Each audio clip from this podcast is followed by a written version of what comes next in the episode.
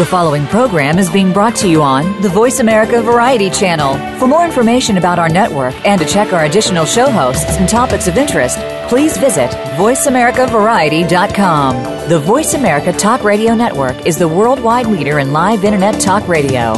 Visit VoiceAmerica.com. The views and ideas expressed on the following program are strictly those of the host or guests and do not necessarily reflect the views and ideas held by the Voice America Talk Radio Network, its staff, and management.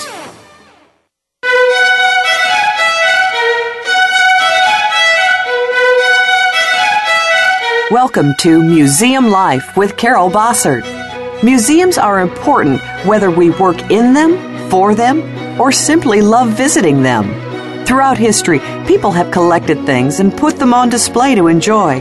But today's museums offer much more than rooms filled with stuff. They provide places to learn and share experiences with family and friends, as well as sanctuaries to unplug, rest, and refresh. On today's show, we'll discuss how museums can remain relevant and sustainable, reach out to new audiences, and remain attuned to cultural and technological trends. Now, here's your host, Carol Bossert. Good morning. This is Carol Bossert. Welcome to the show today. Uh, you know, I say this every week, and I mean it every week. Um, and I am excited, uh, thrilled to bring this uh, show to you today. Uh, I have four fabulous guests. As you know, I, I try to limit the guests to maybe one or two, but I just couldn't today because each one of these women is so very important to the discussion and has been instrumental in the uh, group a couple of weeks ago on the show, we did a recap of the recent American Alliance of Museums conference that was held in Atlanta.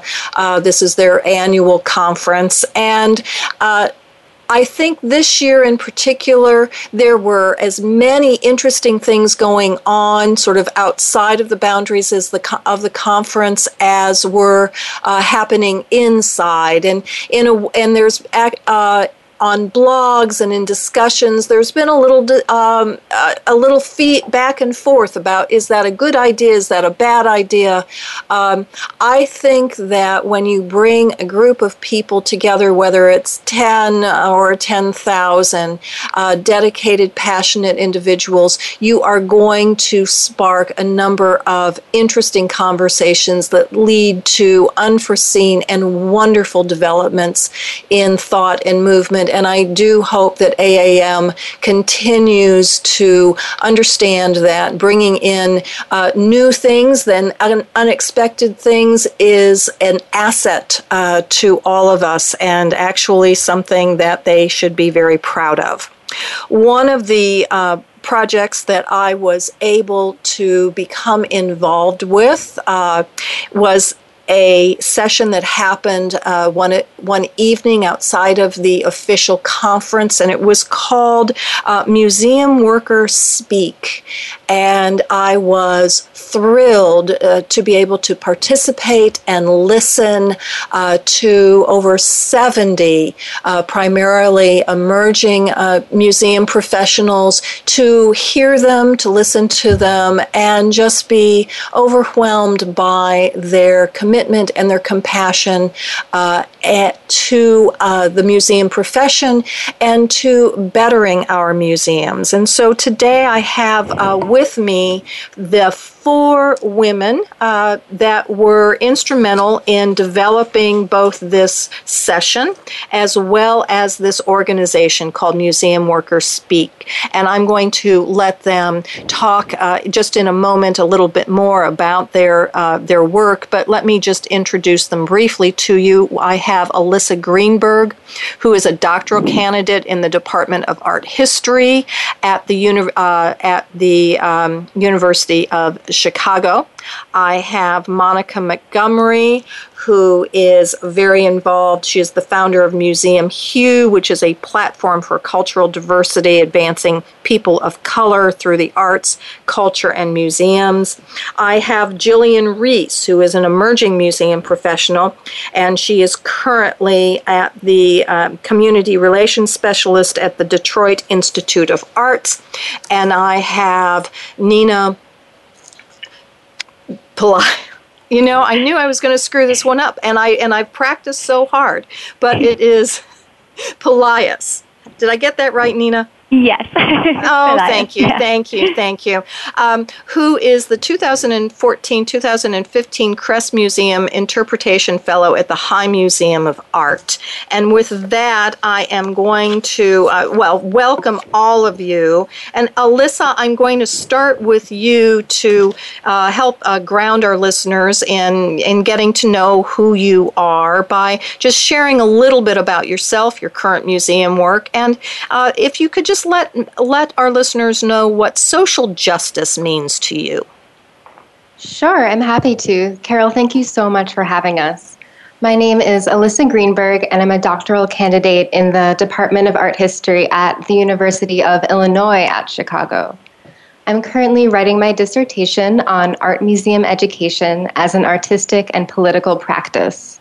I'm also on the leadership committee of the Chicago Emerging Museum Professionals and a co chair of our recently announced advocacy committee, which will continue the work of Museum Workers Speak on a local level. For me, social justice is a lived practice. It's something you do, not something you say.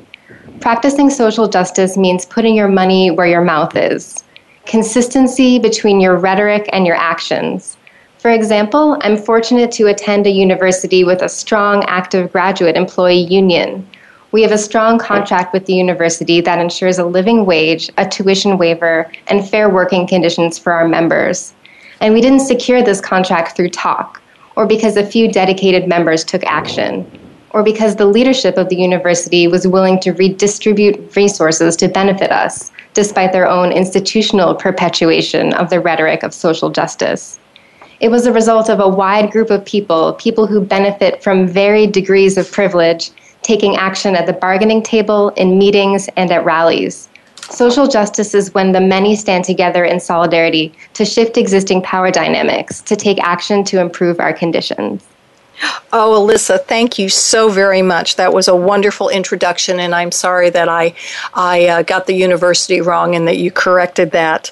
Um, Monica, could you just uh, do the same thing? A little bit about yourself, and what does social justice mean to you?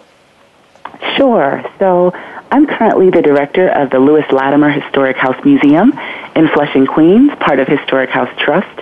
I'm also the founder of Museum Hue, which is amplifying the voices of people of color in arts, culture, and museums and making sure our presence is felt. I also have founded a social justice mobile museum called the Museum of Impact. So with all of those contexts, social justice to me is the confluence of action, altruism, and advocacy. It's taking on movements for the people and shining a light on human rights injustices, finding solutionary ways to do something about the inequalities and the struggles and the oppressions in the world. And to me, social justice is life's blood. It's what everyone should and could be about, especially in today's day. I love the way you put that, uh, Monica.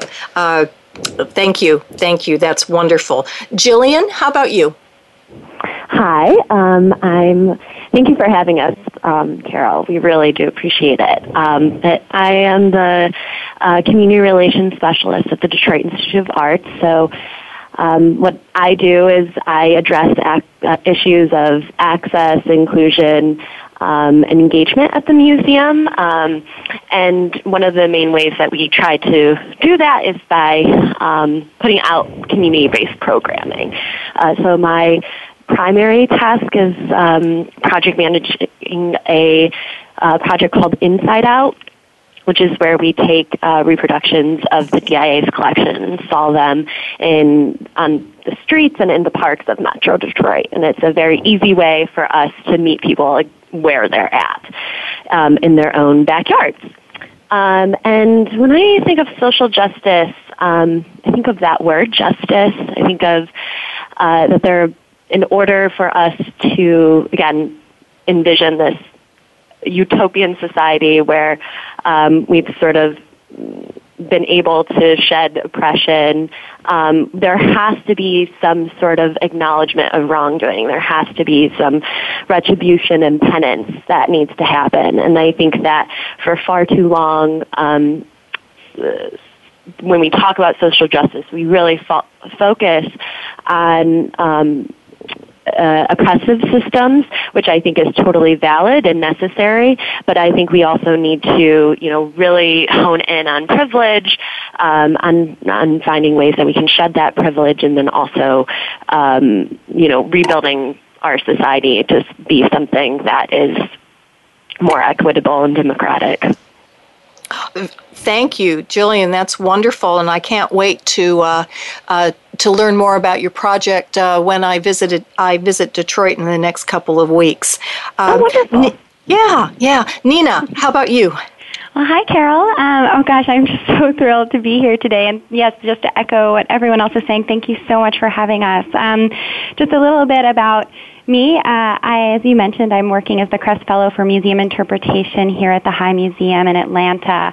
But uh, just a little bit more about my practice in general. I am really um, working in museum interpretation and public engagement, I'm really specifically interested in really working to incite inclusive dialogues around art, and this really comes for me out of a really strong belief in art specifically as a powerful tool for generating difficult conversations and working to communicate complex ideas about things like, like society, history, and culture. So um, with that, I mean, social justice is something that I am thinking a lot about in the context of museums and museum work and the power of art to sort of convey or work towards social justice. But I think, um, in a more general sense, I think that social justice sort of to echo a bit of what some of my wonderful colleagues have been saying, I see it really as a position um, that takes an awareness of the structures of power that are operative when, within our society. So, with that, I think, moreover, it's actually really, and you know, Jillian was getting at this, but a questioning of the legitimacy of those powers,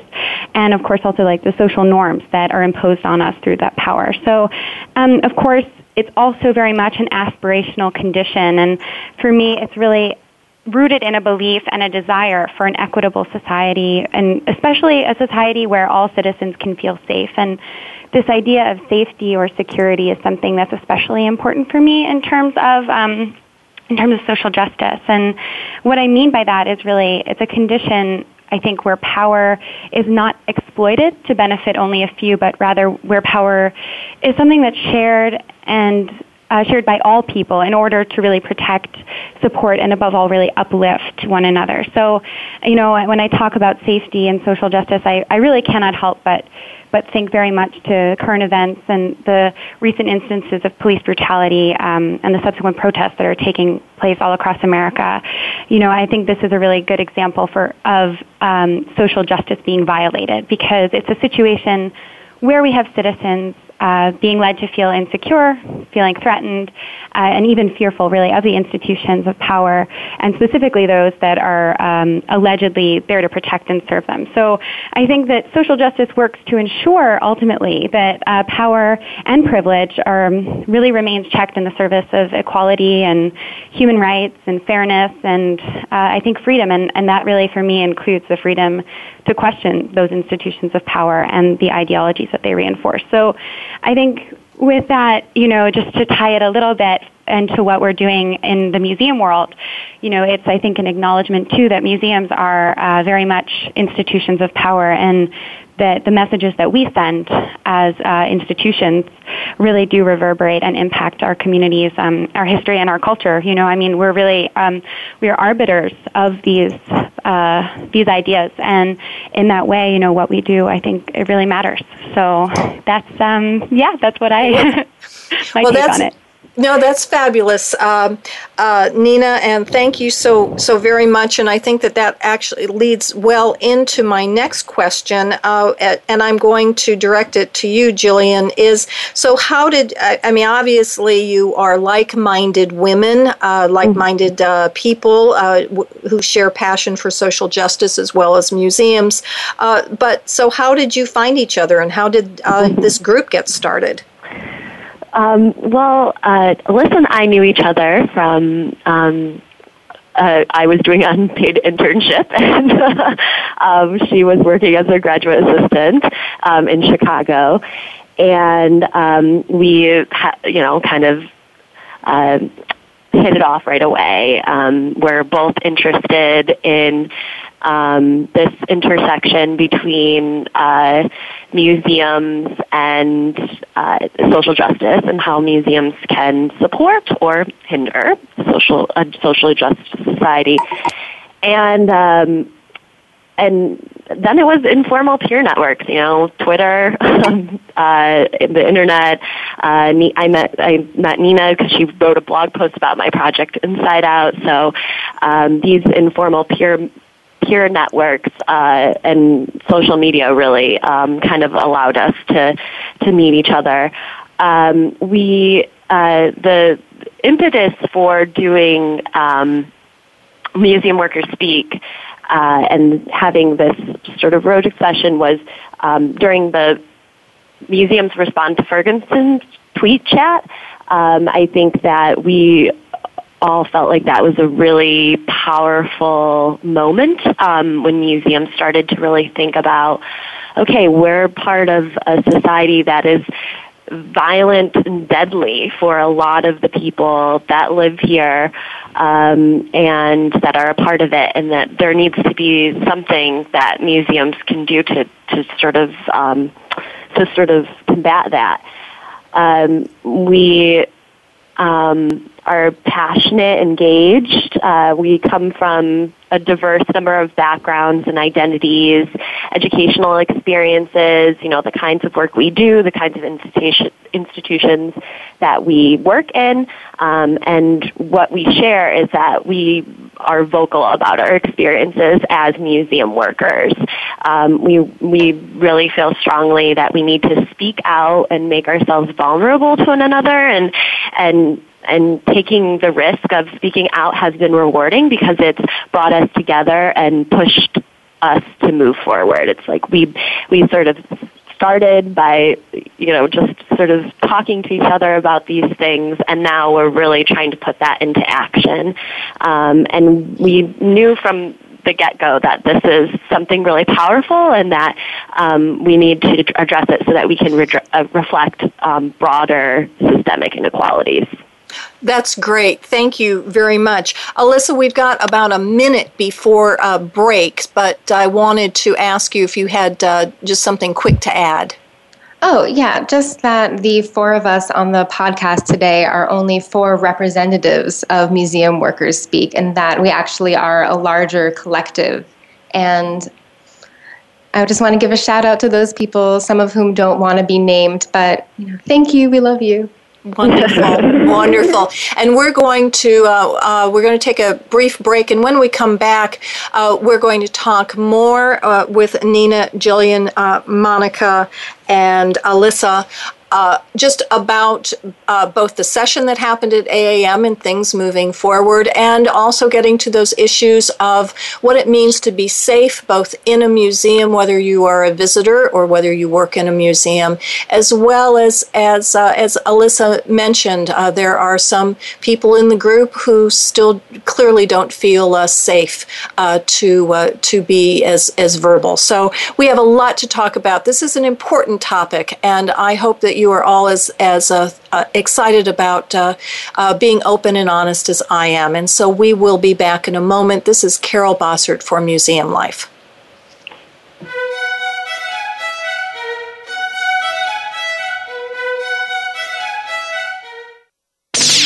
The Internet's number one talk station.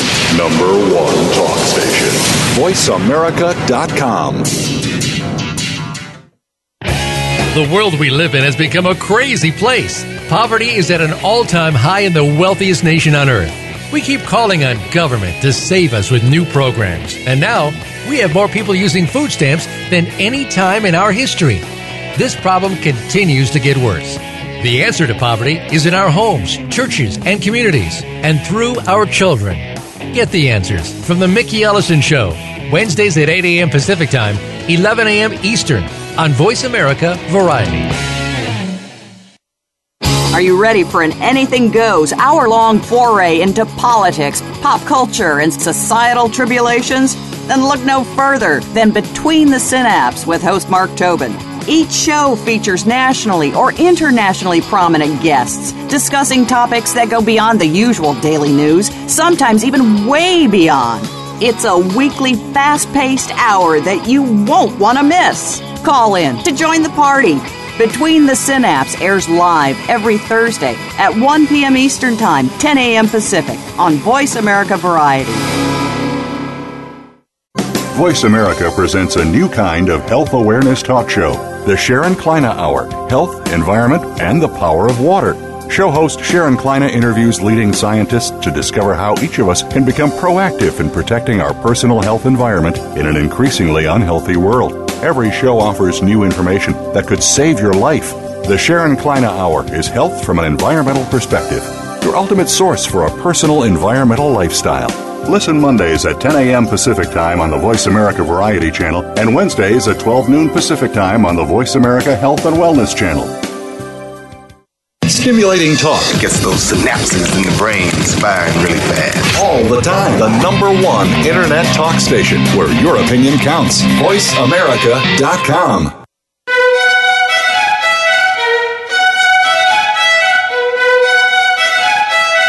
You're tuned into Museum Life with Carol Bossert. To reach our program today, please call 1 866 472 5788 that's 1 472 5788. Or send an email to carol.bossert at verizon.net. Now, back to Museum Life.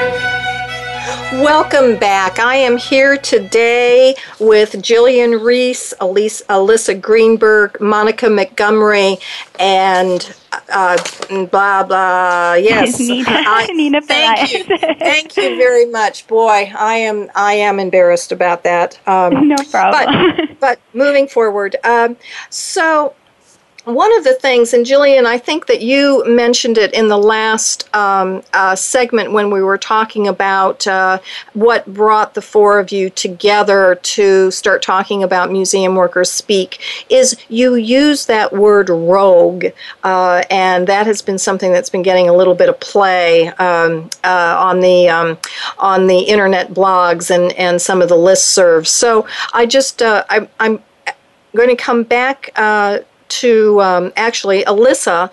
Um, so, how did this this session, you know, the the session come about uh, that you were doing, and then you know, sort of. Um, uh, I think if you could clear the air, sort of, did you all brand it that it was a rogue session, or did someone else come up with that?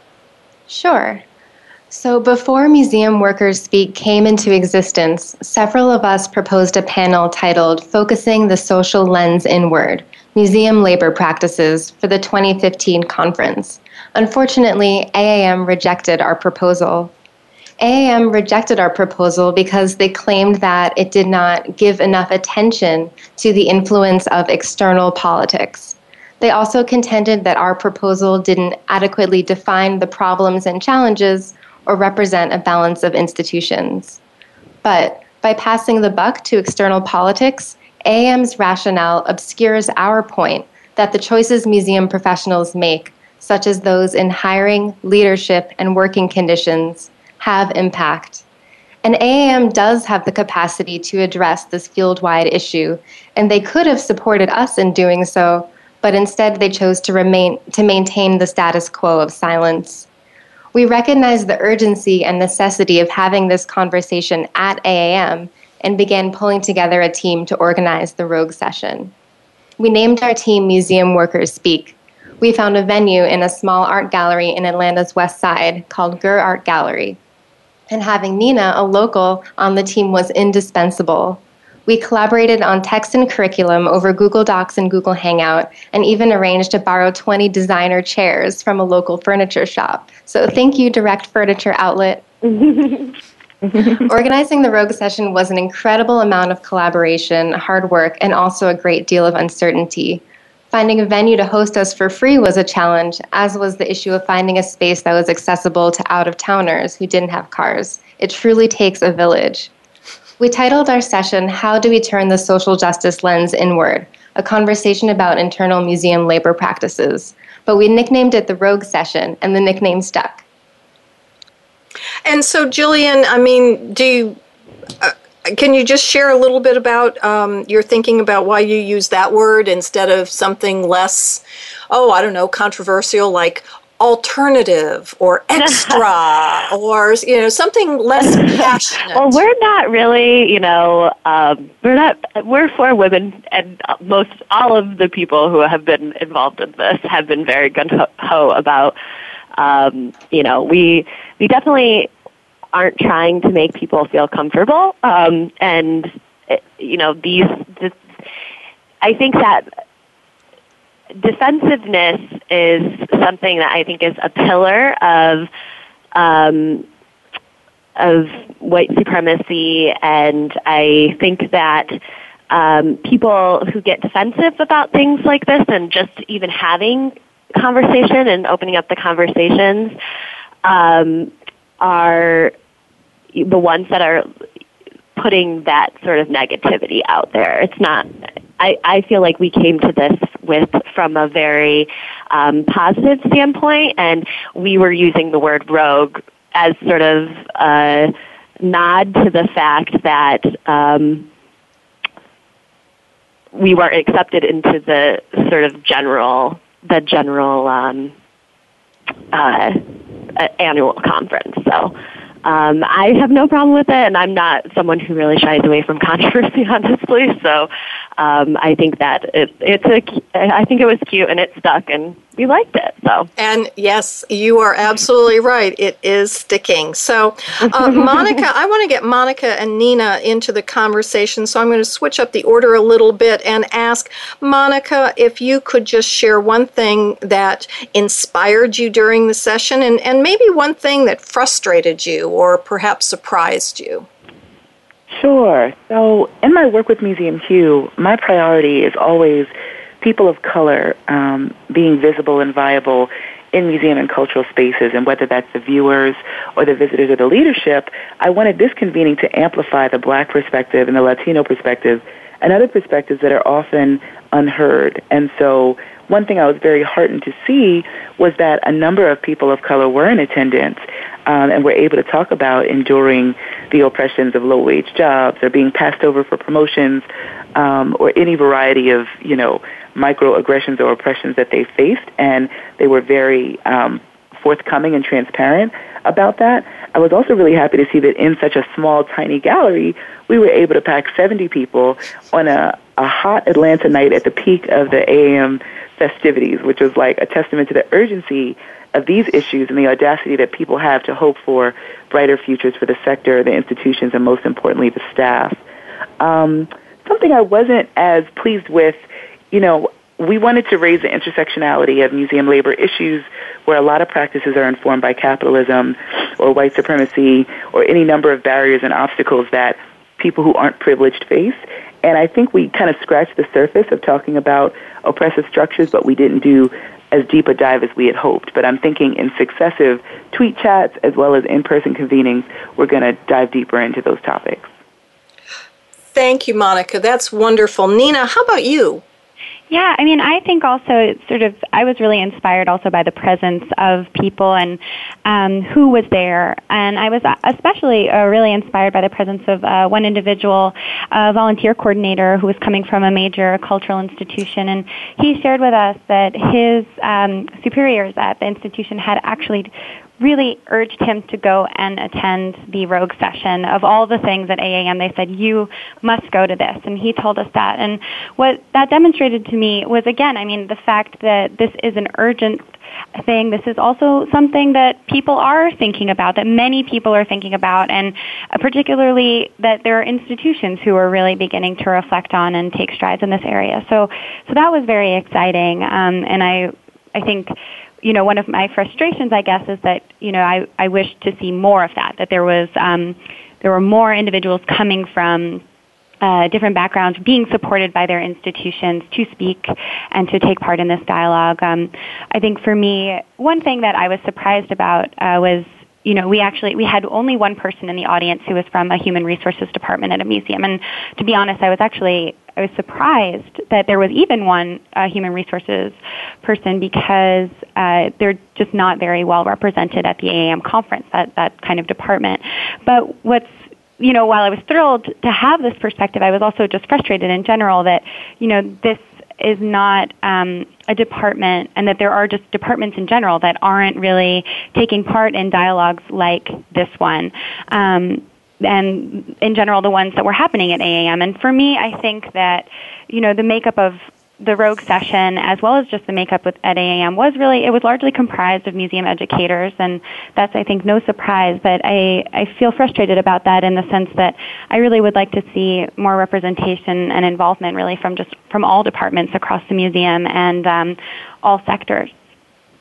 That's a very good observation. Uh, and, and I, I agree with you. I'm sure that's something that AAM is concerned about as well, is, is that there, there seems to be a, an emphasis of certain department heads or certain areas uh, being able to attend the, the session year to year. Uh, I've noticed that as well. Um, Jillian, do you have, or I'm sorry, Alyssa, do you have something that, uh, that you wanted to add in terms of, of inspiration and frustration? Sure. I was really inspired by the willingness to be vulnerable that participants demonstrated. The museum field is such a small community, it's very networky, and speaking openly and honestly about such a taboo topic isn't easy. It can feel very risky. But in that room, in that space, everyone was so vulnerable together and so generous with one another, which allowed for real connection and solidarity to happen. And in terms of frustration, the evening of the Rogue session, I felt frustrated that we ran out of time before we could concentrate on action steps. But now, a month later, I see the value in devoting time to reflection before committing to action steps. Uh, I think I think that's very good. Um, uh, that's a very good observation, and I'll just jump in here uh, for listeners. Uh, obviously, all of the listeners who weren't part of that 70, uh, who weren't able to attend uh, the session, what was very well organized with a just as you would think about as a good AAM session. It was organized as a as as a uh, a general uh, discussion and then breakout groups, and then the breakout groups reported back uh, to share ideas. And I was terribly terribly impressed uh, with the organization that that uh, allowed everyone's ideas to to be heard and recorded. Uh, Jillian, I know I'm sort of stepping on your time here to answer that question question, but I just uh, wanted to break in. But but uh, I'm sure you too had uh, things that inspired and frustrated you.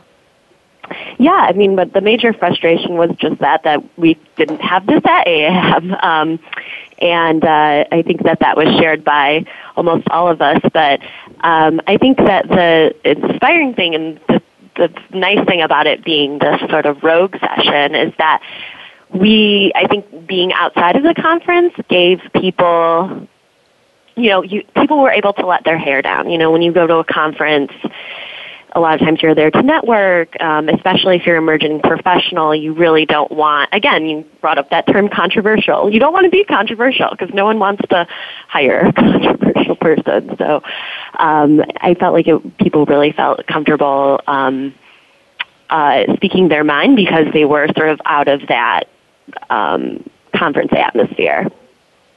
that too is a is a very very good uh, good point that you were able to create that kind of safe place uh, that uh, mm-hmm. uh, it sounds as if you're hoping that uh, we can just expand that uh, that that safety.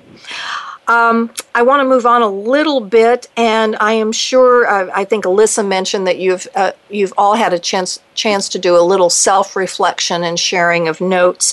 Uh, but uh, I'm interested, Monica, uh, any type of specific feedback that you've received since the session? Sure. Well, I think the excitement is palpable. A lot of people are joining and tweeting and following us daily and wanting to kind of take this movement and run with it. Um, so people are still figuring out, you know, in addition to how to have the convo, what tactics to take to dismantle institutional oppressions and ways of kind of just getting free and being able to overcome the systemic problem of some museum workers experiencing um, just no clear pipeline and pathway into better paying jobs.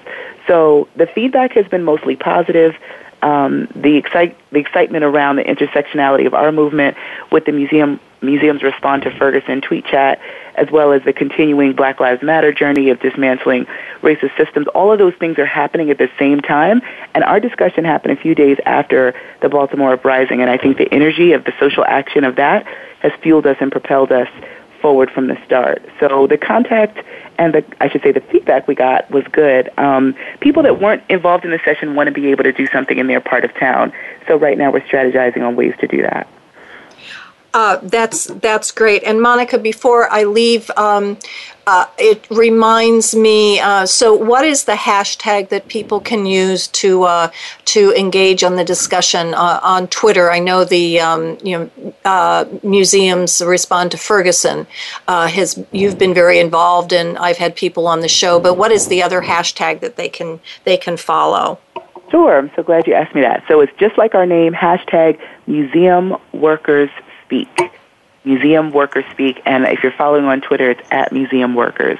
So definitely give us a follow and let us know what your experience has been. A lot of folks aren't comfortable saying it from their own personal Twitter, but if they DM us or send us a message, we can tweet out anonymously what their experiences have been.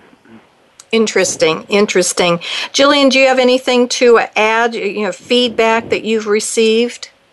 Uh, I think that uh, one of the um, the, some of the feedback has been very positive. We have heard, you know, I think there have been murmurs um, here and there of, neg- of negative comments or um, critiques, but I think that overwhelmingly, like Monica said, it's it's been in, it's been incredibly positive, and I just can't believe how much we've been able to do in a month. Um, we were we were, mar- were marking last night um, that we can't believe that AM was only a month ago. we feel like um, we've we've really been able to make some strides, and, and I think there was this fear at the conference that it was just going to end that day, and it really has not. It's it's been incredibly remained incredibly dynamic and um, vibrant discussion. So I'm I'm very thankful for that.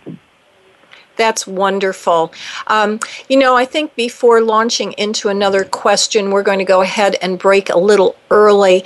And when we come back, um, we're going to talk a little bit, well, a lot more about uh, the the uh, Museum Workers Speak uh, organization, the movement, uh, and specifically what some of the issues, uh, what some of the specific issues were that were that were raised uh, during during the um, the Rogue session.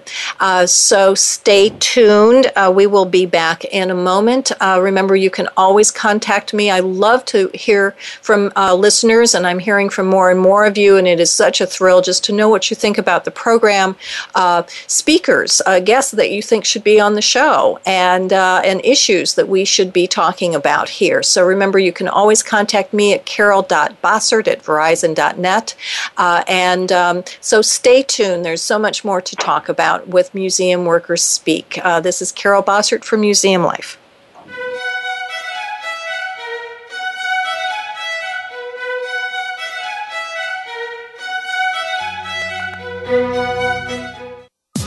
Streaming live.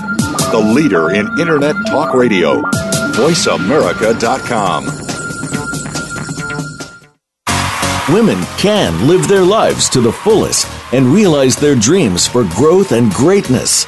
Georgine Summers knows. As host of On the Edge, Georgine will give you powerful tools and rules to help you change direction in your life and get rid of the fears that stop you from living your dreams. Stretch your boundaries and become the amazing person you've always wanted to be. On the Edge with Georgine Summers airs live every Wednesday at 1 p.m. Eastern Time, 10 a.m. Pacific Time on the Voice America Variety Channel. How do you achieve the utmost success in your life, career, faith, relationships, and more? It's all here in the business of living with host Scott Ventrella. Scott has experience as an executive coach, sought after speaker, and lecturer. He and his guests will offer practical solutions and strategies to help you move to the next level of success no matter where you are in your life and career. The Business of Living airs live every Saturday at 11 a.m. Eastern Time, 8 a.m. Pacific Time on the Voice America Variety Channel. Stimulating talk. It gets those synapses in the brain firing really fast. All the time. The number one internet talk station where your opinion counts. VoiceAmerica.com.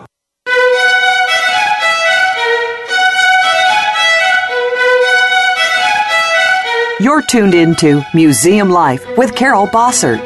To reach our program today, please call 1 866 472 5788. That's 1 866 472 5788. Or send an email to carol.bossert at verizon.net. Now, back to Museum Life. Hello, this is Carol Bossert, and uh, welcome back. I'm here with Nina Pelaez, Monica Montgomery, Jillian Reese, and Alyssa Greenberg, and we're talking about the Museum Workers Speak uh, project and uh, the Rogue session that occurred at AAM, and everyone is talking about. And right before we went to break, we were talking about some of the inspirations and some of the frustrations that occurred de- during the sessions, and most of the frustrations, of course, were that this session only touched the tip of the iceberg and uh, didn't really have an opportunity to delve deeply enough into these very important topics of, of uh, workers uh, and personnel working in museums. And so, um, Nina, I'm going to uh, direct this question to you. If um, you know, one of the things that that uh, that you have talked about, or the group has talked about, is that you know, museums, of course, are places that want to affect social change in their community. And so, I'm wondering, what is the connection that you see between a museum's labor practice and its ability to affect um, this outward social change? Yeah, Carol, that is a great question. Um, and I think to just t- sort of go back for a second to something that Alyssa brought up in her little introduction, but this point that she made, I think, about, you know, social justice as being not just what you say, but what you do, I think is something that's really important for this connection. And, you know, museums, as we know, we're, we're arbiters of culture, we're arbiters of history, and we're also acting as resources, um, building community, and initiating civic discourse. So I think that we know already and museums know, and this is not really a new idea. And obviously, the AAM uh, conference, the social value of museums, this this year's theme of the annual convening, you know, it's a statement that's clear that you know our practices matter. What we do, what museums do, it matters. Um, but that also means that what what we do internally has a huge impact on you know the sort of messages that we send out into our communities and so i mean I think that you know there's sometimes there there is a feeling that there's a disconnect. It's inconsistent, and I think that this is something that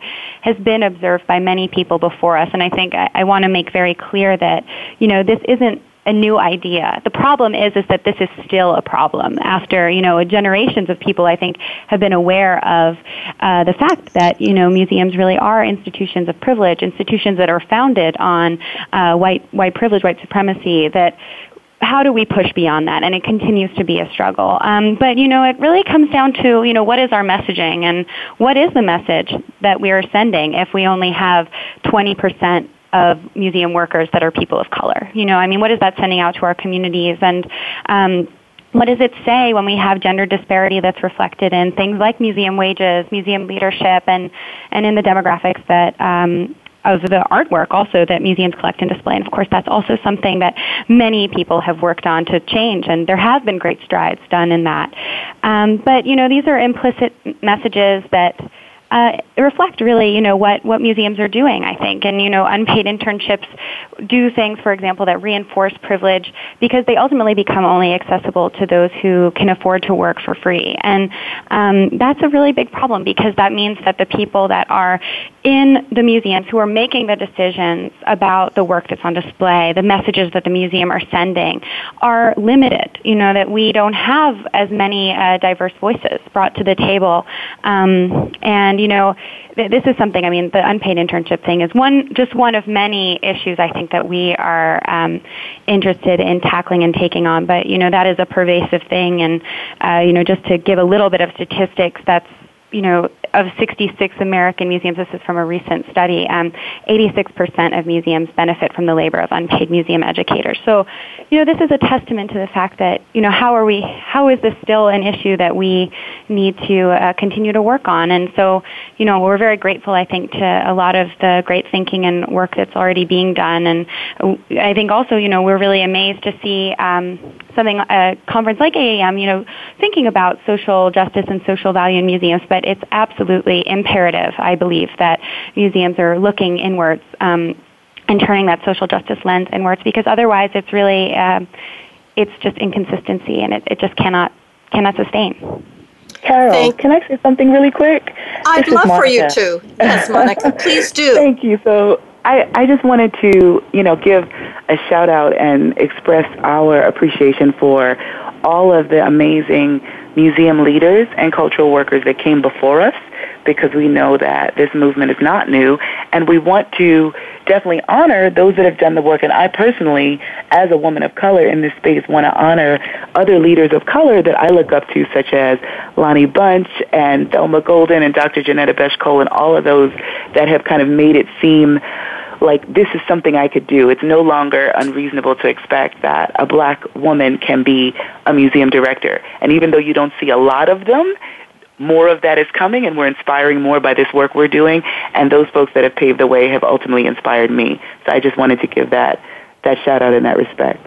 Thank you, Monica. That's that is that's really very very important. Uh, that uh, that you all are acknowledging that you are that what you are doing has been made possible by people that come before you. I mean, that's the way we all work. I had mentors, and now I'm mentoring others. Uh, that that is how we uh, how we move these things uh, to to completion. If and if the work was done, uh, we wouldn't have to do this. But as you said, it's it's uh, there's still so many things that we need to do, and I just want to acknowledge before we re- rush to the end of the show that I was so not only impressed, but again grateful that uh, this that the four of you and your session raised my awareness, just as it, just as Porchia Moore and others have, have raised my awareness about the even the wording and the vocabulary that I use that I don't mean to, uh, but that that does affect the decisions that I make, and um, and that that is something that I I want to uh, uh to be better you know when we when we know more we we do more so uh, that that uh, uh, I just wanted to raise that. Uh, Alyssa, do you have some thoughts uh, that you wanted to share about labor practices inside and uh, then how that affects museums' work to the outside? Sure. I think that there is such a major trend in museum work right now to do programming that emphasizes inclusion. And those kinds of practices, I know, are practices that inspire the four of us speaking on the podcast today, as well as the other core members of Museum Workers Speak. But Today, museum work is only accessible to the privileged, and when that happens, an all too familiar dynamic results if we only have privileged people working in the museum, if privileged groups are writing and interpreting the history of the marginalized for them, actually what's happening is that museums are perpetuating the very exclusivity that they claim to be challenging. And so when Nina was talking about the disconnect that she sees, that's what we're talking about.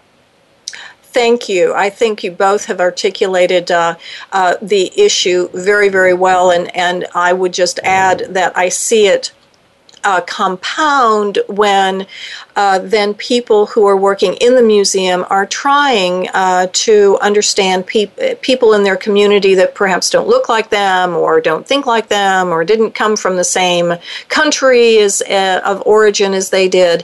And um, it does make for some real challenges uh, to build that level of trust that might be a lot easier if we could do it internally first.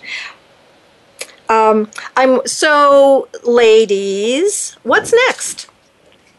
Uh, what can we look forward to in the group as you you move forward? Uh, Jillian, do you want to uh, uh take the lead on that? Sure. I think that um, we.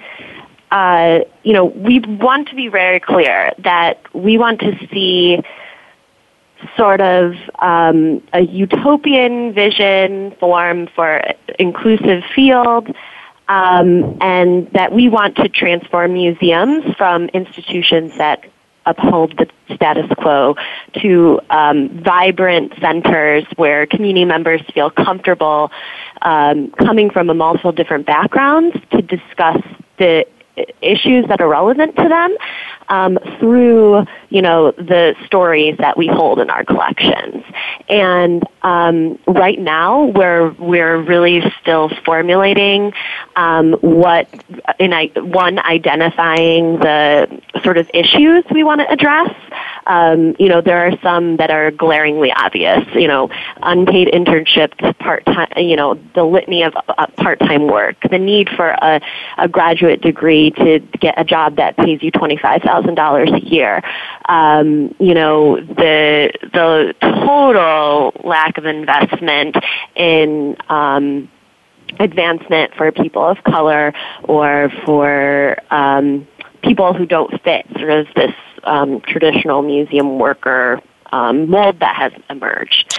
Um, but there are more issues out there, and so what we want is for everyone out there listening, everyone interested in this, um, to come come to us and um, join us and join Museum Workers Speak and you know get on our Google Docs and and and and put your ideas out there and and and help us formulate our mission, help us formulate our vision, and help us identify those issues, and then help us identify action steps for both that we are going to recommend for both for individuals, for institutions, and then for all also for other museum stakeholders, funders, um, professional organizations like AAM. Um, uh, museum board members, you know, how how can we get everybody on board in, in sort of changing these in, these un, inequitable um, practices.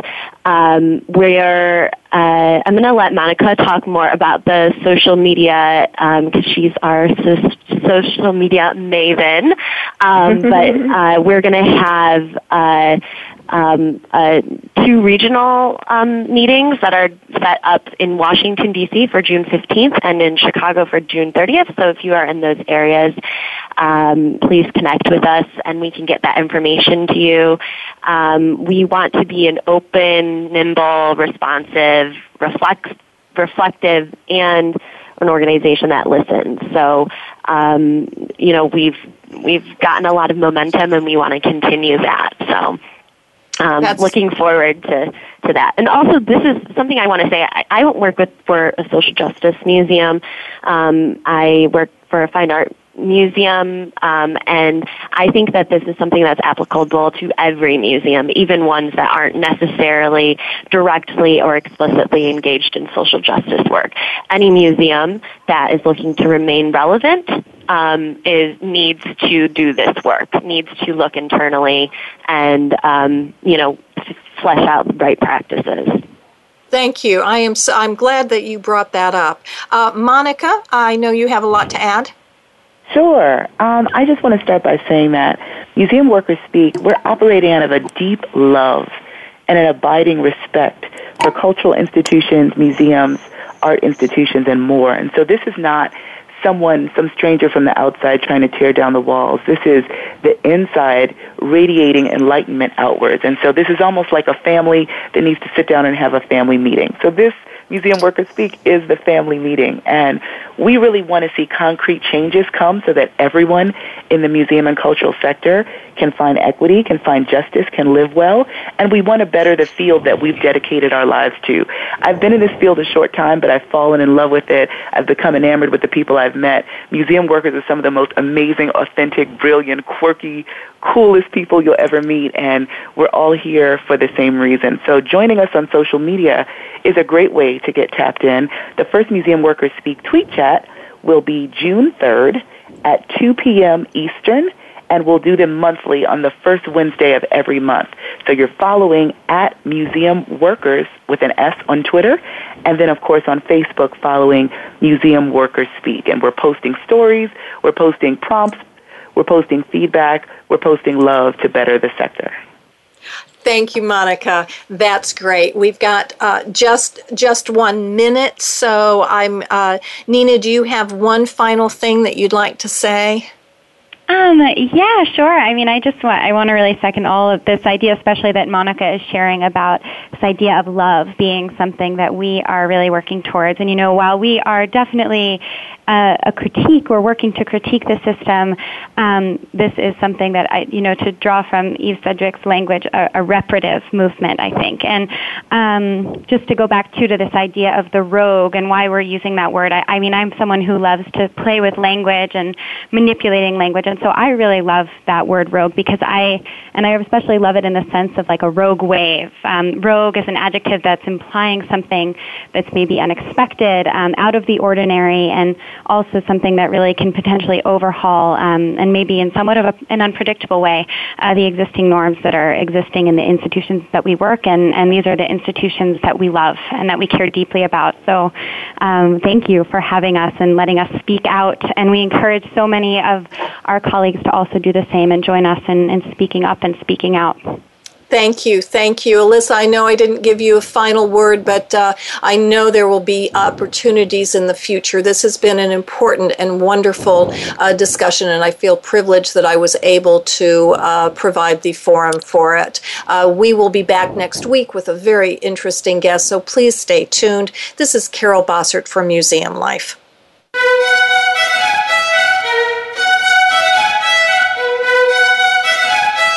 Thank you for tuning in this week to Museum Life.